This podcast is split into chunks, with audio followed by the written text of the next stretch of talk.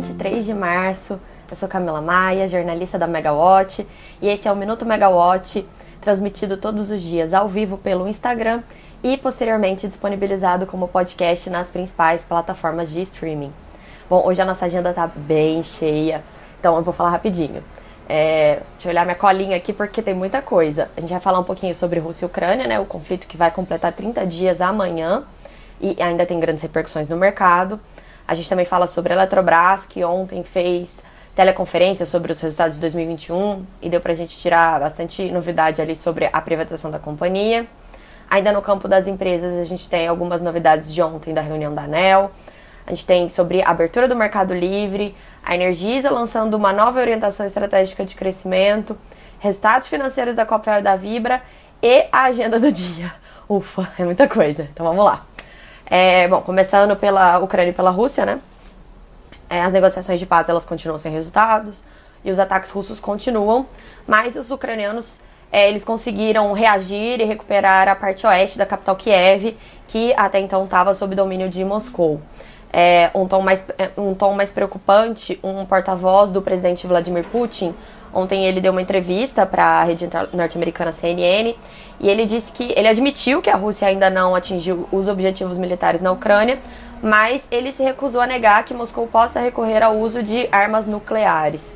Então fica aí esse alerta. O presidente norte-americano Joe Biden, ele deve participar de novas reuniões na Europa nessa quarta-feira, e a expectativa de anúncio de novas sanções contra a Rússia, dessa vez mirando os parlamentares russos, uma nova tentativa de enfraquecer a Rússia nesse conflito. Como o conflito ele segue prolongado, já há temores de falta de gás na Europa no próximo inverno, devido ao possível corte do envio do insumo pela Rússia aos países ocidentais. O Financial Times ele informa que a Comissão Europeia ela planeja lançar uma compra conjunta de gás, e o jornal britânico ele também informou que, considerando a possibilidade de que a Rússia realmente feche os gasodutos, a Alemanha, a gente sabe, né, a gente sempre tem falado aqui que 50% do gás natural consumido na Alemanha ele vem da Rússia. E a Alemanha ela já está, então, se preparando para um racionamento no próximo inverno. Segundo a reportagem, os grupos industriais do país, eles começaram a receber cartas das distribuidoras, das empresas de energia, pedindo a definição das suas necessidades de energia em caso de escassez. Enquanto esse conflito continua, os contratos futuros do petróleo eles seguem em patamares elevados. É sempre uma boa referência para a gente ter uma noção de como é que está o mercado, né? Na manhã de hoje, há cerca de meia hora, os contratos futuros do Brent com vencimento em maio, eles subiam 2,5% a $118,40 o barril. Então já está acima daquele patamar que ele ficou na semana passada, sempre rondando 100. Essa semana ele já está um pouquinho mais alto, quase 30 dias de conflito sem nenhuma solução, né? É uma coisa natural de se esperar. Vindo para o Brasil, então, vamos falar de Eletrobras. Ontem a companhia ela fez eventos com os analistas, investidores e com os jornalistas para falar sobre os resultados de 2021, mas todo mundo queria saber mesmo sobre como que estão os preparativos para a capitalização, né, a privatização da companhia. O presidente da companhia, o Rodrigo Limpe, ele explicou que se a Eletrobras for mesmo manter o plano, né, de fazer a privatização por meio de uma operação no mercado, usando essa próxima janela do mercado, que usa tem como referência o resultado da empresa de 2021, o prazo está bem apertado, porque ela lança o formulário dela 20F, que é um documento importante que ela tem que arquivar, né, junto com o regulador do mercado dos Estados Unidos, no dia 25 de abril. E ela tem que terminar a liquidação da oferta até 13 de maio. Então ela tem menos de 20 dias para completar a operação, para lançar a operação no mercado, fazer roadshow, pegar preço e concluir a capitalização. É um prazo apertado, todo mundo que eu conversei disse que se o TCU der o aval, o negócio anda, todo mundo corre para comprar as ações, mas vamos ver, porque ontem também, pela primeira vez, o Limpe admitiu que a operação pode ficar para a próxima janela de mercado, que seria para ser concluída só em agosto. Aí, dessa vez, a Eletrobras usaria como referência, né, nos documentos todos, o balanço do primeiro trimestre desse ano, que ainda nem terminou. Então, a operação ela ficaria para ser concluída em agosto. Isso é um pouco perigoso para o governo, considerando a proximidade com as eleições e que o tema de privatização não é um tema assim, muito popular, digamos assim. Então, Vamos ver o que acontece, porque o Valor Econômico ele informa hoje que aparentemente no TCU as coisas estão andando bem.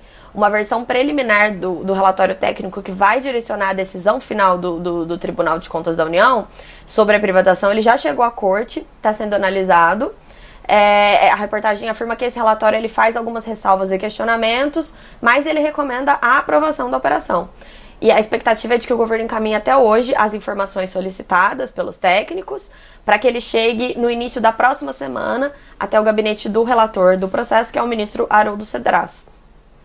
Lembrando que dessa vez o mais importante que o TCU vai fazer é definir o preço mínimo por ação da Eletrobras. Depois o mercado vai avaliar se esse preço mínimo realmente é condizente, né? O mercado vai chegar no seu próprio preço. Se o preço for superior ao preço mínimo do TCU, a operação vai. Senão, a operação não anda, a Eletrobras não é privatizada. Ontem teve a reunião ordinária da diretoria da Nel.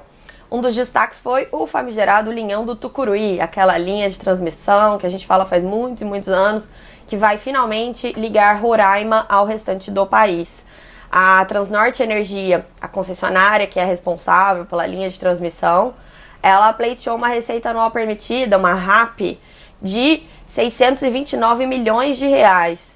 E isso é muito acima do teto que tinha sido acordado entre a Transnorte Energia e a Aneel num processo de arbitragem, que foi feito até para rediscutir o contrato, que o teto ali na época era de 395 milhões de reais. A Aneel rejeitou o pleito e disse que a empresa tem que cumprir o compromisso definido na arbitragem. Então, ainda fica essa incógnita se essa linha vai sair mesmo do papel ou não. Falando em Aneel ainda, ontem à noite, né, veio ao público a nota técnica que a agência preparou a respeito das regras do mercado livre de energia, com aprimoramentos dos processos de monitoramento do mercado de energia elétrica, garantias financeiras associadas à liquidação financeira do mercado de curto prazo. Esse é o ponto mais polêmico ali de todas as questões levantadas pelo aprimoramento da segurança do mercado livre. E essa nota técnica, dessa vez, ela veio diferente das outras. Ela não trouxe muita luz assim do que a Aneel pensa. A Aneel, ela meio que repercutiu algumas das possibilidades consideradas pela nota técnica da CCE sobre esse assunto e concluiu pela necessidade de abertura de uma consulta pública para que a sociedade possa debater com mais profundidade. Ela pediu que a dispensa da necessidade de realização de uma eu esqueci o nome, me fugiu a palavra agora, mas a análise que vem antes da consulta pública. Vai direto para a consulta pública dessa vez, por conta até da urgência do assunto. Análise de impacto regulatório, é isso. Não vai precisar de análise de impacto regulatório. Falando em abertura do mercado livre, é nisso que a Energisa está mirando ao anunciar sua nova estratégia de crescimento. Ela vai reunir todas as atividades não reguladas da companhia, que incluem geração distribuída, comercialização de energia, soluções sob demanda, em uma nova marca que se chama Re-Energisa. Ontem eu conversei com a Roberta Godoy, que é vice-presidente de soluções energéticas do grupo e que está liderando essa nova divisão. E eu convido todo mundo a ler a reportagem que está publicada na BegaWatch, porque ela está bem completa e aqui eu vou ter que fazer dar uma resumida bem boa. Mas o que ela explica é que a meta da companhia é que esses negócios não regulados eles passem a ter um peso significativo na geração de caixa da empresa já em 2026. Então, para chegar nisso, os investimentos do grupo, que hoje são concentrados basicamente em distribuição de energia, eles vão priorizar os novos negócios. E a empresa tem, inclusive, um plano ambicioso aí de construir 1,2 gigas em novos projetos de geração renovável até 2026. É bastante coisa, num prazo relativamente curto. Tudo bem que renovável dá para você subir, mas aí os PPAs, né? Então, a Energisa vai movimentar o mercado de M&A em breve. Basicamente é uma interpretação minha, mas eu acho que isso vai acontecer. Mas leio uma matéria ali para ver tudo que a Roberta contou. Ontem foi dia de mais alguns balanços de empresas. Essa temporada de resultados de 2021, né, do último trimestre do ano, ela é um pouquinho mais demorada mesmo. Os balanços eles vão pipocando desde janeiro até o final de março. Então, ontem a gente teve resultados da Vibra, que mostrou um aumento bem grande da receita, a despeito de uma redução dos volumes de vendas no quarto trimestre do ano passado. O que chamou mesmo a atenção no balanço da Vibra foi um alerta que a companhia fez para os efeitos da guerra da Ucrânia na demanda dos combustíveis. Ela já vinha sofrendo redução de demanda por conta de Ômicron, surto de influenza nesse começo de ano, né? Porque ano passado foi um ano de recuperação de demanda, deu uma pioradinha no começo do ano, começou a melhorar, veio a guerra, e aí os preços sobem, obviamente tem esse efeito em cadeia de redução de demanda, né? Então ela até falou sobre a necessidade de reforçar a sua liquidez. A Copel também informou os resultados ontem, e a companhia ela teve uma queda ali de 63% no lucro dela do trimestre, refletindo o que? A crise hídrica. Porque a crise hídrica, o GSF, né, ele aumenta a exposição da companhia ao mercado de curto prazo, aumenta a despesa dela com compra de energia.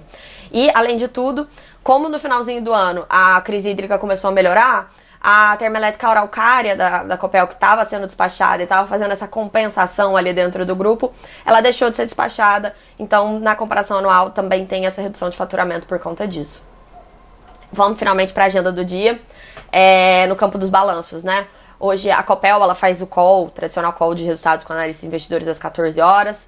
A Vibra faz às 11. A gente vai acompanhar aqui na BegaWatch. O ministro de Minas e Energia, Bento Albuquerque, ele continua em Paris. Ele está participando da reunião ministerial da Agência Internacional de Energia. E tem diversas agendas ao longo do dia. Uma delas é uma reunião bilateral com o vice-ministro de Energia da Alemanha. E eles podem falar alguma coisa sobre a questão do gás, né? E ele também tem uma reunião com o CEO da Total Energies. Lembrando, então, que com a recuperação dos reservatórios das hidrelétricas no Brasil, a gente conseguiu reduzir aquele despacho das termoelétricas. E eu já vi muita gente defendendo que essas cargas de GNL, o gás natural liquefeito, que foram contratadas para o Brasil neste ano, que elas poderão ser desviadas para a Europa em substituição do gás russo. Então, até uma coisa que a gente estava falando na semana passada sobre um dos impactos dessa crise russa no preço de energia no Brasil. Tem gente que vai ficar sem GNL aqui para gerar, então talvez subir o preço. Fica mais atrativo você vender, devolver o GNL para a Europa, no lugar de você gerar energia aqui, você liquida no PLD porque o preço está mais baixo. Então, vamos ver o que acontece aí com essa reunião do ministro com as autoridades da Alemanha. E a agenda da Megawatt hoje também está muito boa. Hoje, às 13 horas, a gente tem a Ligados no Regulatório, que é exclusiva para assinantes. E o analista Lucas Frangiosi, ele vai apresentar os resultados daquela consulta pública que discutiu os critérios de entrada, manutenção e saída de agentes no mercado livre de energia. Então, lembrando que ontem saiu uma nota técnica da Nel sobre a questão das garantias, na liquidação do mercado livre de energia. Essa discussão sobre os critérios de entrada, manutenção e saída também está naquele pacote de segurança do mercado livre. E hoje a nossa Ligados no Regulatório vai ser sobre isso. O Lucas ele fez um levantamento bem completo sobre o resultado ali da consulta pública e a gente vai falar sobre o que as contribuições falaram, o que pode acontecer aí de mudança no mercado livre. E mais tarde, às 18h30, a gente tem o terceiro encontro do Apaixonadas por Energia, aquele evento que a gente está fazendo toda quarta-feira, aberto a todos, basta se inscrever na página do evento da BegaWatch. Acho que ele está na link nosso da bio, inclusive. Dessa vez, o papo ele vai ter a Ana Carolina Ferreira, da Timos Energia, a advogada Jerusa Magalhães e a conselheira da CCE, Thalita Porto. Elas vão conversar ali com a presidente da Megawatt, a Larissa Arayun. Mas lembrando todos que a conversa ela não fica restrita às convidadas, né? Todo mundo que participa está convidado para abrir seus microfones, as suas câmeras. A conversa ela não é gravada, então está um ambiente muito legal ali de troca entre as participantes. E é isso, gente. Por isso é só. Até amanhã, então, pessoal.